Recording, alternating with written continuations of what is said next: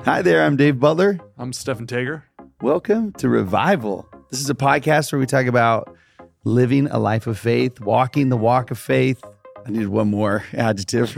Is that an adjective? Running? Adverb. Running the run of faith, running the race of, what, what is that? The, run the race that's set before you, Hebrews. Oh yeah, there's that one. Philippians chapter three. He, Yeah.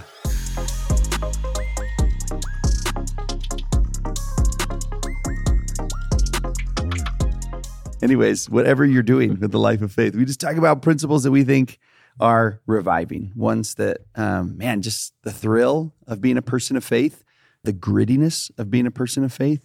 I feel like being a person of faith is simple, but not easy. I heard someone say that once, and do you think that's true. yeah, absolutely. Yeah. Yeah. We go through conference talks every single week that kind of base the discussion.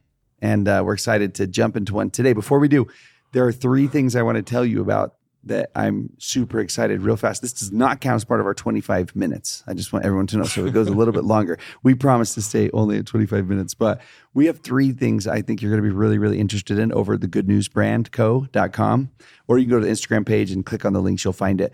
Two of them have to do with conference, and it's awesome. We've kind of adopted this phrase more than a weekend. How do we keep conference alive? How do we keep the discussion alive? How do we remember the things that, that were taught?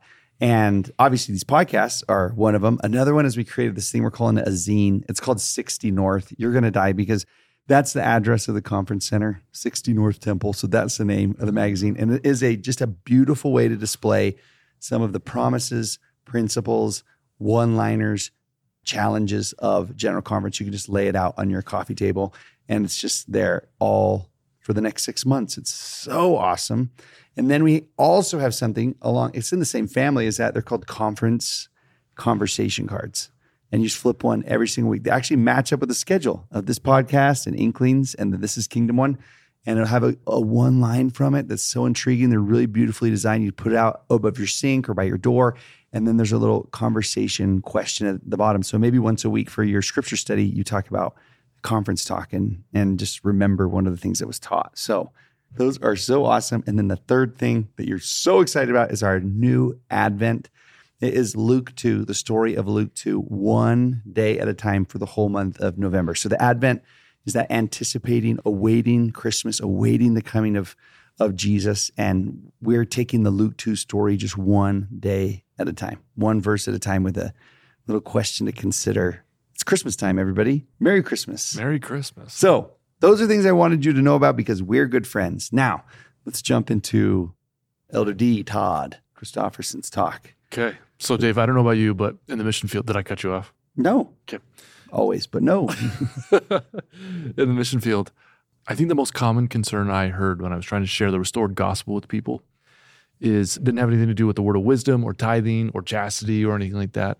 I think the most common thing I heard was people would say something like, I don't think it really matters what church you belong to as long as you're a good person. Right? Hmm. Did you hear that a lot on your mission? I was in Korea and I didn't understand what people were saying to me. so I'm just kidding. yeah, in Korea, they had an analogy that they would use actually, Okay. and it was a mountain. And they Oh. would say, there are so many, they would legit get out a napkin or a piece of paper wherever we were, and they would draw the mountain and they would say, there are many paths up to the top of the mountain. So it doesn't really, they're like, you take, back then we were Mormons. So they were like, you take Mormon path, you know, I and see, I'll take this path or, or whatever up to the top. So essentially, Yeah. same idea, right? Yeah, and it's hard for us as Latter day Saints because, in one sense, to sort of make sense of that for other people when we try to explain our position on that. On, on some level, we believe that God can work through all faiths and peoples to eventually lead them back to Him, and and He can use faiths and then someday teach them more truths and give them opportunities for further ordinances, and whether in this life or in the next. Yeah, because I actually, if somebody said that to me, or when they did, I don't know what I said as a missionary. I feel like I've gotten, I would be so much better of a missionary today than I was back then. So I don't know what I said, but if someone were to say that to me today, I would actually tell them 100% you are correct and true. And that is noteworthy and praiseworthy way to think that yes, like that shows a universality of that God's really big and his hand and heart are over all things. Like that is 100% true. Now, the, I guess we come to the questions of like, okay, what are the, are there levels of true? I guess, you know, like what's something that's, Yeah, and it's I, I think I think uh, one way to say it is like they have truth, they have truth in their tradition right now. But what the restoration is trying to do is say, hey, here are some things that have been restored to the earth that are essential for the full blessings that God has to offer, something Right. like that. Right? Yeah. You know what I mean? And so, whereas we don't want to come across sort of dismissive or Patronizing. of, of other people's faith Right. and say, hey, yeah, you know, but on the on the same level, we have to claim the uniqueness of the authoritative claims and the revelatory claims of the restoration, right? Yeah, and I I think it's really easy not to be any of those things, simply because the truth of the restoration came to me as a gift. I uh, was born into it. Some people stumble upon it, and you're just like, that's. It's like that those parables that Jesus gives of the treasure in the field, Yeah. right? It's like, oh, yeah, you may have accidentally found it, but you didn't like invent the treasure. You didn't like make the treasure was already there. You found it, Right, you stumbled upon it, whatever it was. But so there's there's nothing like that. I just feel like, but as a recipient of it, I do feel an obligation to let other people know about what it is. Right. And if someone were to ask me, what are some of those key differences? We could spend here all day long talking about that. But I think one of the things I would say is I would emphasize what Elder Christofferson talks about in this talk, what he simply calls the sealing power.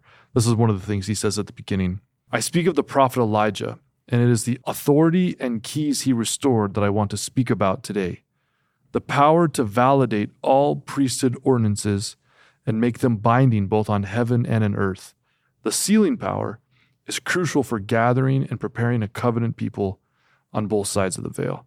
So, right there, Elder Christofferson, he clarifies maybe what could be a common misconception about the sealing power. And he explains that it's not just about sealing couples together, that's a part of it. But the sealing power is bigger, that includes that, but it's bigger than that in the sense that it makes all ordinances both a matter here on earth and in heaven. They're what give it its efficacy both here on earth and in heaven, right? Yeah. The narrative that we teach is that Jesus gave these keys to Peter. Those keys were lost, and then they've been restored in the latter days. Which I love that he quotes a scripture from the Doctrine and Covenants, which says, It may seem to some to be a very bold doctrine that we talk of, a Yeah. power which records or binds on earth and binds in heaven. Like it's to an out to somebody who's hearing that for the very first time, I hope it seems a little preposterous, right? Right. Yeah. like I can't officially do something that's binding in France, right? like I can't like sign something here in the United States and say, okay, this is actually va- number one. I have no authority in the United States, but then to say like, and it's also authorized in the countries of France, Belgium, and Luxembourg. You know, Yeah. and for someone to be like, you are not allowed to do something like that, but to go one step further than that and to say, this is binding on earth and also in heaven is, it may seem to some to be a very bold doctrine that we talk of, hmm. that there would be such a, such a power Yeah. on the earth. And, and I want to say, I know, guess why I'm, I sent my son off on a mission, you know, because I was like, it is, it's really bold. It's a big deal that Yeah. we're talking about here. Yeah, I love that. And we live in a culture and a time which has basically rejected all forms of authority and really rejected organized religion on a lot of ways. And the bold claim of the restoration is, is what if there's actually God's authoritative power on the earth, but it's not used for evil or darkness or to control? Hmm. What if it's used to bind and to bless and to bring healing into people's lives? Hmm. What if there is an organized church that's not there to take away our individuality, to erase our own thoughts and feelings, but rather there to actually sanctify us, make us holy, make us better people. It's sort of this interesting countercultural claim that the restoration is in, involved in, uh, that that we uh, are here to teach and is espouse to the whole world. That was beautiful, by the way. Thank you. Second, I think it might be worth saying that there is a that line that is used in the first section of the Doctrine and Covenants, the the only true and living church upon the face of the whole earth. That sounds preposterous. And if you're defining it as the only church with truth, then you'd be wrong. Right, right. But this sealing power is actually what that line is talking about. This is the place that God has organized. In ancient times, it was a family, Hmm. right? The family of Abraham. They will house that power and authority to bind on earth and in heaven. That's where you will find it, is in that place. And today you find it in the Church of Jesus Christ of Latter day Saints. It houses it and it calls. There's a, a trumpet call to the world. It says, Come here. This is where it is. Like, this is where you find it. We send people out with authorization, you know? So Right. it's not like it's being, what do you say? Just like Kept in, Yeah, kept- right? you know, Insular, yeah. Right. But Yeah. it's like, I think it would be important to say that's what, at least in major part, I would say what the Lord means when he says the only true and living church on the face of the whole earth. It certainly points to that as, as one of the most significant elements that we would claim would differentiate our church from other churches. In fact, in, in connection with what you just said, Elder Christofferson says, What was the object of the gathering, the people of God in any age of the world? The main object was to build up unto the Lord a house whereby he could reveal unto his people the ordinances of his house and the glories of his kingdom, and teach the people the way of salvation.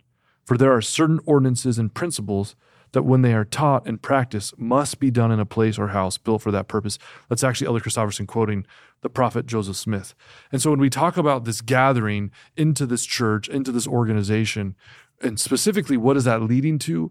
It's to the house of God, to the temple. And I would say maybe even more specifically gathered to a covenant relationship with God. Right. right. Not so much we're not being gathered to necessarily a, Place or a a building. church or a right. building or an organization. A membership is like it's a little bit too ooh, like It doesn't IRS capture the- for me, right? It doesn't capture the grandeur. Right. right. Yes. and you're being yes. ga- what you're being gathered to is a place that's authorized to bind you in a more official and holy way to God the Father and the Son, and also to each other, Hmm. each other here, and then each other both directions. But the I think the key part of that is it does something with the relationship. It moves a relationship to another place. Yeah.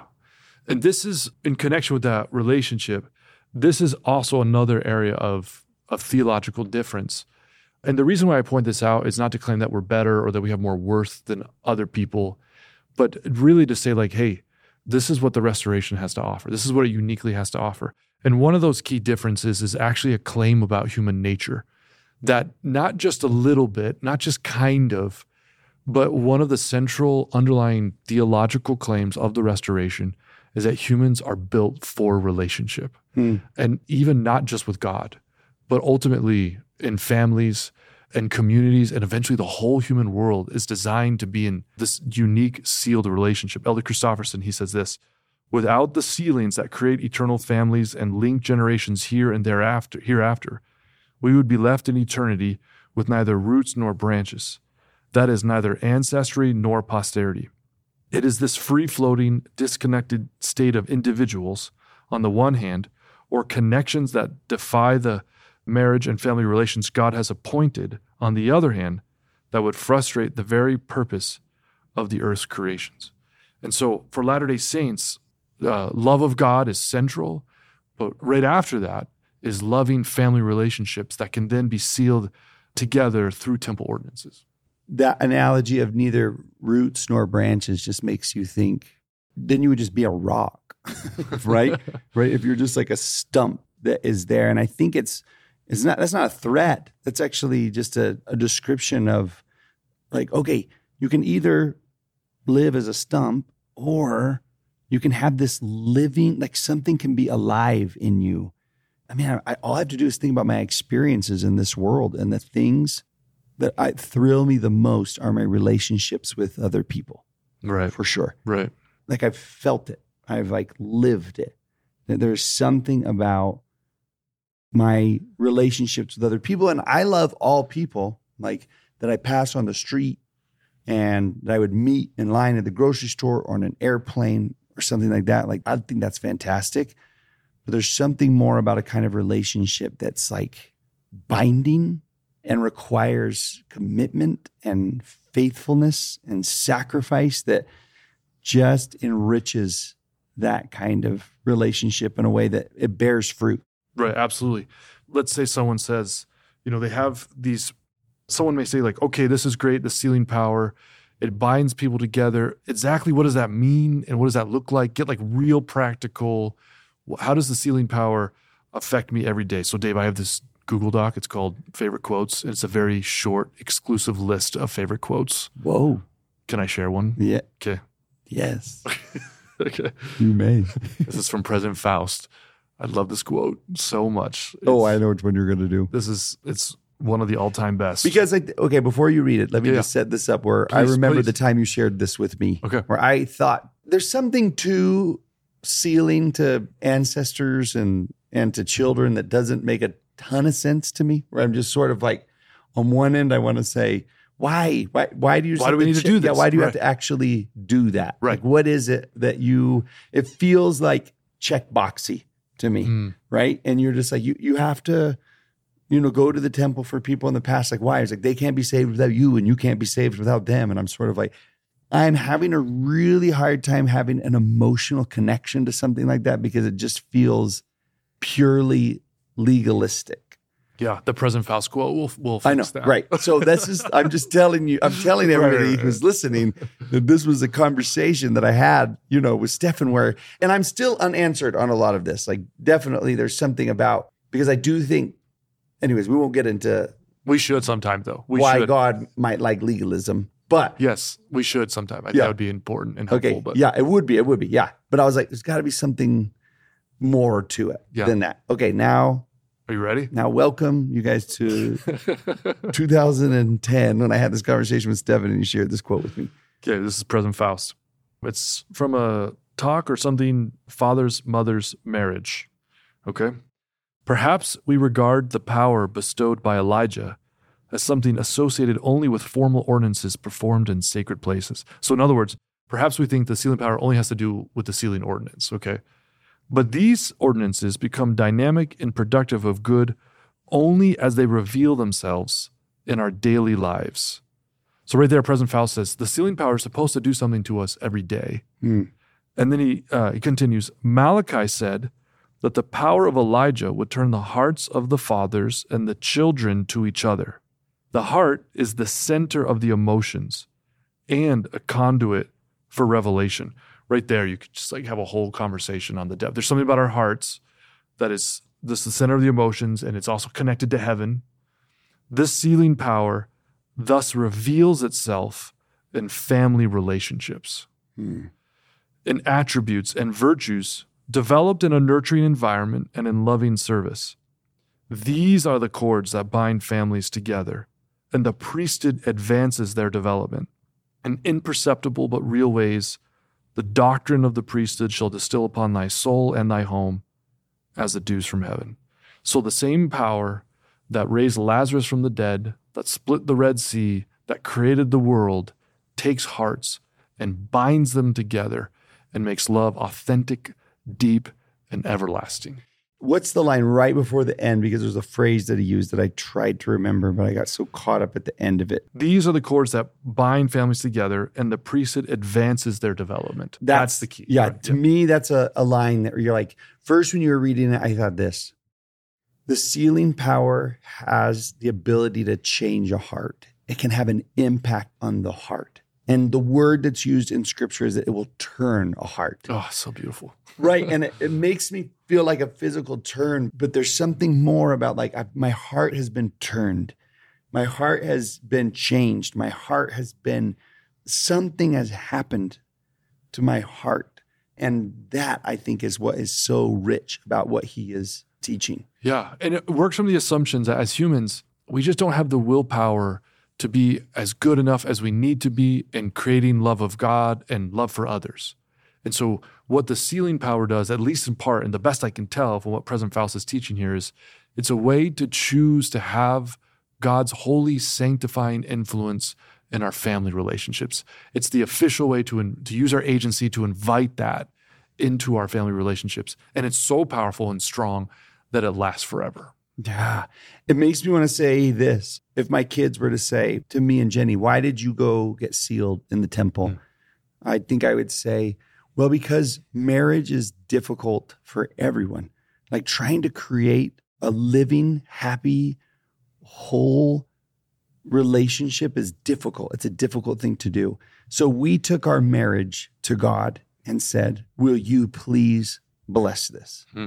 Like, will you please turn it, change it, touch it, hmm. like Jared Stones? Will you light up this relationship for us. And I think that is what he's teaching there that and for that sealing power to be that same sealing power that does that with every ordinance, it just makes me now think you said something earlier like so then why do we do because the sealing power makes it possible for us to do things on this earth that can impact the other Yeah. side of the veil But right? efficacy on the other side, right right? so we can now participate in ordinances for other people so now what we can do is for in behalf of other people say the same thing god will you please bless this life will Hmm. you please touch Hmm. this journey of mine and that same power can be presumably you said earlier experienced for marriages and people on both sides of the veil Yes, absolutely. I, I love that.